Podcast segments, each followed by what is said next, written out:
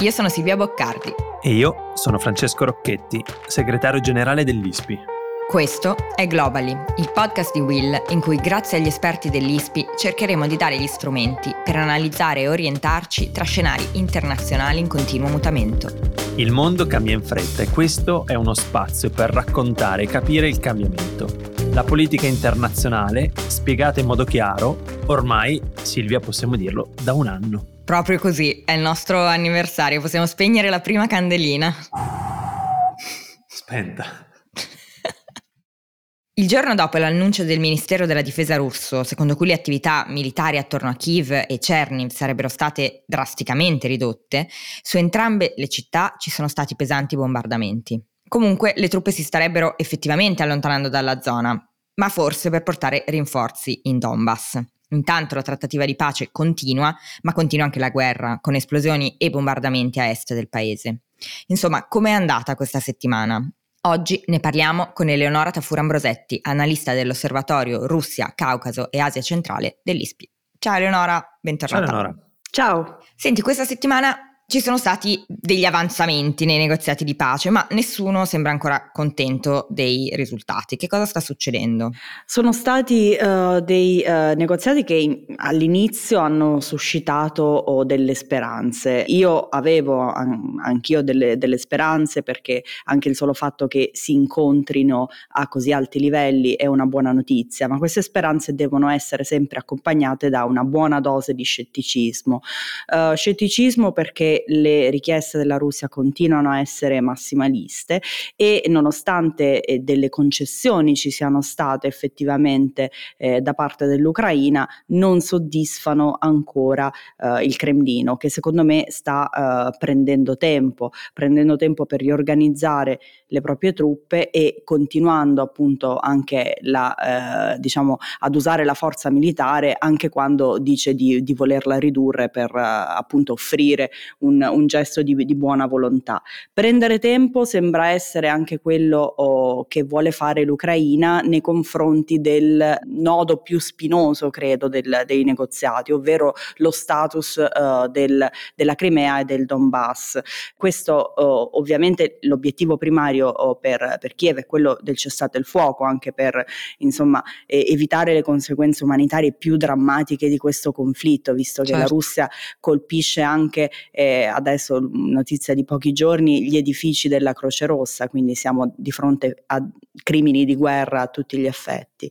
Però um, sul, uh, sullo status di questi territori contesi, ovviamente Kiev vorrebbe eh, non fare delle concessioni troppo pesanti, per questo ha proposto uh, una sospensione dei negoziati sul, sullo status della Crimea di 15 anni e una uh, flessibilità per quanto riguarda il, lo status invece invece delle cosiddette repubbliche separatiste di Donetsk e Lugansk. Questo però veramente non eh, soddisfa il Cremlino, quindi come dicevo il Cremlino continua a essere eh, massimalista nelle proprie richieste e continua anche eh, la propria attività militare nel, sul territorio ucraino.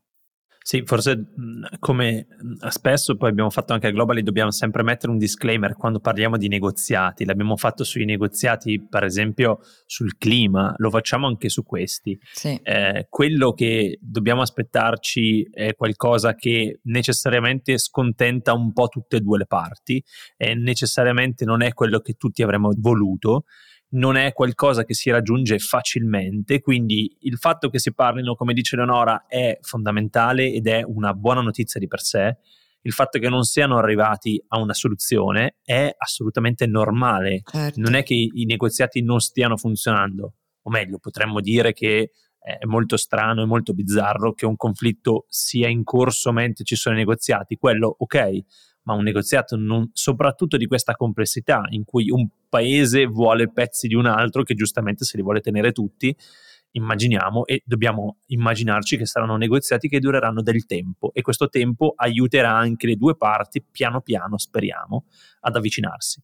Infatti però adesso la cosa fondamentale, quella su cui anche tutta la comunità internazionale dovrebbe insistere è appunto uno stop ai combattimenti. Assolutamente. Eh, e quella poi la strategia cinica del Cremlino, no? lasciare aperta la porta dei negoziati però continuare o anzi intensificare eh, i combattimenti e le causando sempre più vittime civili. Assolutamente, leggevo un report i- ieri sera eh, che raccontava come nell'ultima settimana addirittura i bombardamenti si siano intensificati, cioè le uscite giornaliere degli aerei russi sono aumentate da circa 200 a 300 quindi del 50%, tra l'altro con una minore perdita. Noi abbiamo raccontato anche il fatto che molti aerei russi venivano abbattuti no, dagli ucraini. Sì. Ecco, la Russia ha cambiato strategia anche in questo, adesso ha deciso di volare più alto così da essere più difficile il raggiungimento con dei missili. Certo questo a, a scapito di cosa? Della precisione dei bombardamenti.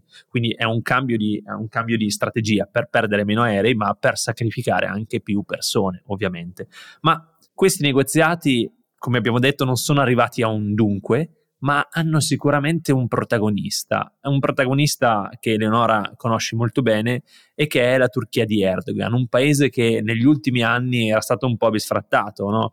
Sta, stava nell'Occidente perché nella Nato, ma eh, guardava a Putin e, e si era molto disallineato e si è è tuttora abbastanza disallineato. Abbiamo spesso sperato che insomma in Turchia le elezioni che tra poco ci saranno dessero un colpo duro a, a Erdogan. Forse non sarà così. Eh, insomma, è un paese con il quale non abbiamo avuto grandi, grandi feeling ultimamente e che però con questa iniziativa diplomatica ha ripreso il centro della scena, no? Esatto, um, è un paese eh, che eh, negli ultimi anni eh, si è allontanato sempre di più uh, dall'Unione Europea, eh, tecnicamente è ancora un candidato membro, ma eh, nemmeno le elite liberali uh, in Turchia ci sperano più. Però oh, mantiene con la Russia, come sappiamo, un uh, rapporto oh, difficile, non, non sempre eh, facile, un rapporto oh, abbastanza asimmetrico, nel senso che c'è una certa dipendenza non solo energetica ma anche commerciale della, della, Turchia dalla Russia. Sì. Allo stesso tempo vuole contenere tenerla eh, nella regione del Mar Nero, in cui comunque la Turchia ha un ruolo, ha un ruolo fondamentale e di nuovo allo stesso tempo ha un buon rapporto con, uh, con l'Ucraina. Uh, al, sono rivali in Libia. Sono rivali in Libia, però hanno questa relazione per cui riescono ad appianare le loro divergenze eh, in molti contesti, dalla Libia sì. alla Siria, anche al Nagorno-Karabakh. Amore e odio. Esatto, un po' un odi tamo che, che, però oh, risulta essere molto pragmatico e io lo dico sempre, eh, secondo me la Turchia è il mediatore ideale perché eh, Erdogan parla lo stesso oh, linguaggio di Putin, un linguaggio uh-huh. pragmatico basato sulla realpolitik, basato sulla comprensione anche degli interessi di sicurezza. Putin sa benissimo che per la Turchia, per esempio, i curdi e lo YPG in Siria sono un, uh, un una minaccia alla sicurezza nazionale eh, molto, molto importante, quindi sa benissimo anche come, eh, come mm, usare eh, la, la, propria presenza, presenza certo. in Siria per estorcere anche delle concessioni su altri teatri internazionali. Certo. E, ehm, e, questi negoziati secondo me hanno portato a un uh, doppio risultato per la Turchia dal punto di vista diplomatico uh, internazionale, un po' una riabilitazione eh, della, della, Turchia. Eh, sul piano interno anche un uh, aumento, se vogliamo, della popolarità di Erdogan in un momento in cui c'è un'inflazione eh, molto alta e i problemi economici stanno comunque affliggendo la popolazione. E poi interessante vedere anche lo stile turco di, uh, di, di, di diplomazia, di mediazione. Se ascolti i discorsi di, di Erdogan che ha aperto personalmente i negoziati, sì. ci sono uh, delle parole che hanno un, un, significato particolare. Una mi ha colpito particolarmente, che lui ripete spesso, Mesafir. Mesafir vuol dire ospite. In Turchia l'ospitalità è sacra ed è un po' il, il, diciamo, il marchio di fabbrica anche della, della, mediazione, della mediazione turca, che è avvenuta anche in altri contesti, per esempio nei Balcani. Quindi è uno stile eh, diplomatico che eh, secondo me eh, funziona, funziona anche il fatto che venga riconosciuta sia da Russia che da Ucraina come una mediazione credibile e relativamente super partes proprio per questa necessità di mm-hmm. mantenere un equilibrio tra le due parti.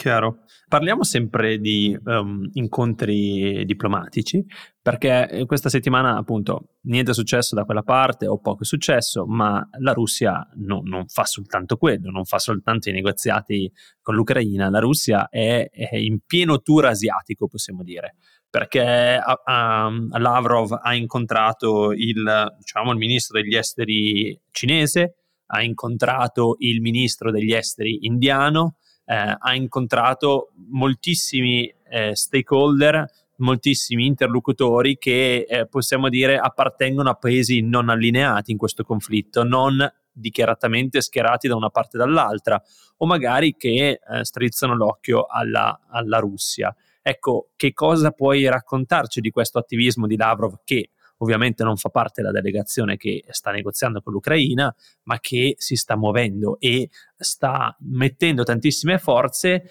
nel consolidare, nel rinsaldare questa amicizia tra Russia e Cina. Ma Lavrov è sicuramente un uh, diplomatico astuto e, e sa uh, i tasti che deve, che deve insomma, premere per uh, arrivare a, a, certi risultati, le eh, narrative, le descrizioni che deve spingere per assicurarsi anche il consenso in certi paesi. Lo fa con, con, la Cina, lo fa con, con l'India, col Pakistan, con il Sudafrica, cioè insistere in una visione di questo conflitto essenzialmente come un una risposta russa uh, all'Occidente imperialista. Sì. Um, è un argomento che abbiamo trattato anche l'altra volta quando parlavamo di, anche di, di, di quanto i media uh, russi affiliati al Cremlino, RT, Sputnik, eccetera, si stessero concentrando proprio su questi paesi del, del Global South per descrivere appunto questo, questo conflitto in, in chiave anti-imperialista e anti-sanzioni, anti-americane, eccetera.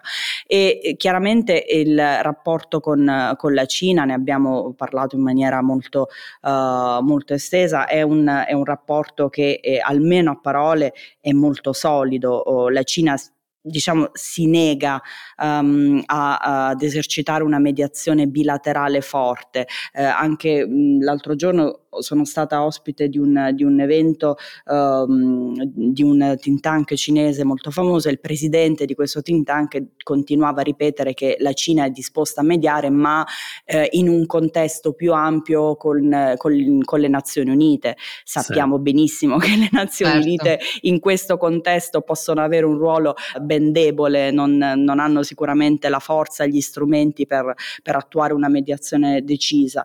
Um, però eh, è interessante appunto vedere come eh, anche da, dal lato diciamo, dei centri eh, analitici, dei think tank cinesi ci sia eh, questa, insistenza nel, eh, nell'evitare una mediazione bilaterale. È interessantissima anche la questione dell'India, perché l'India è considerata la democrazia più grande del mondo, però ovviamente con, eh, con Modi stiamo assistendo anche a un cambio di prospettiva in questo senso e resta molto forte la condanna eh, anche da parte parte di Nuova Delhi nei confronti delle sanzioni occidentali e nei confronti un po' di, di questo, come lo definisce la Russia, imperialismo uh, statunitense. Senti, a proposito di rapporti invece con l'Occidente, eh, Draghi ha chiamato, ha sentito Putin per rinnovare la richiesta di un cessate il fuoco, ovviamente, ma anche per parlare di questioni legate più ai rapporti economici e in particolare ehm, delle forniture di gas. Ecco, ci sono sempre più paesi che stanno cercando di rendersi indipendenti chiaramente dal, dal rapporto con la Russia noi in che posizione ci troviamo e che cosa sappiamo di eh, diciamo, questi nuovi assetti? Ma dal punto di vista diplomatico oh, io ho salutato con favore la telefonata di Draghi, anzi mi è dispiaciuto che non si sia organizzato un incontro di persona che, eh, come ricordate, eh, doveva essere eh, previsto proprio i giorni in cui la Russia ha iniziato eh, questa invasione su larga scala a febbraio. Mi auguro che l'Italia giochi un, un ruolo diplomatico più attivo per, per due ragioni. Una perché è, è uno di quei paesi europei che effettivamente la Russia considera come un mediatore più credibile rispetto ad altri. Sì. Insomma, anche Putin stesso a dicembre eh, si era auspicato questo, questo, ruolo più attivo da parte dell'Italia. E eh, l'altra ragione è perché eh, comunque noi con la Russia ci dobbiamo avere a che fare eh, per eh, questioni energetiche, è certo. evidente. infatti uno dei punti fondamentali toccati da, da Draghi era quello del, del, pagamento in rubli delle forniture di gas. Da, ehm, da un punto di vista l'Italia si sta eh, attivando per trovare delle fonti alternative e anche per accelerare, eh, se vogliamo, eh, una, una, transizione che però è ancora ehm, molto piena di ostacoli, una transizione verde che mh, mm, diciamo non è eh, sicuramente facile per il nostro paese. Il problema è che sono tutti processi che richiedono tempo e, e nel contesto attuale in cui le relazioni si stanno, in, si stanno, eh, diciamo, stanno peggiorando sempre di più, eh, purtroppo una strategia di medio termine potrebbe non essere sufficiente a coprire le necessità nel breve termine. Quindi è essenziale per noi eh, tentare, una, uh, risol- tentare, di mediare per una risoluzione del conflitto uh, che attutisca anche le conseguenze economiche eh, di, di questo conflitto conflitto per, per la nostra economia. Sì, eh, è interessante, questa settimana è diciamo, iniziata con quella gaffa di Biden eh, che un po' eh, ha diviso l'Occidente, no? quando lui ha in, abbastanza direttamente in un, in un, suo discorso in Polonia... Eh, Accusato. Sì, e ha, e ha, e ha occheggiato, ha strizzato l'occhio a un cambio di regime in, eh, in Russia. Questa frase non è piaciuta a tutti i leader, non è piaciuta a tutti i leader occidentali e ha mostrato le prime fratture in questo fronte occidentale. No? Macron soprattutto è stato abbastanza, abbastanza duro. Certo è che la settimana, per come si è svolta, in realtà ha portato a ricompattarsi quel fronte perché quello che abbiamo visto a svolgersi nei negoziati, l'intensificarsi dei bombardamenti, questo allineamento forte tra Cina e Russia ha riportato compatti gli alleati che non si fidano necessariamente dei negoziati.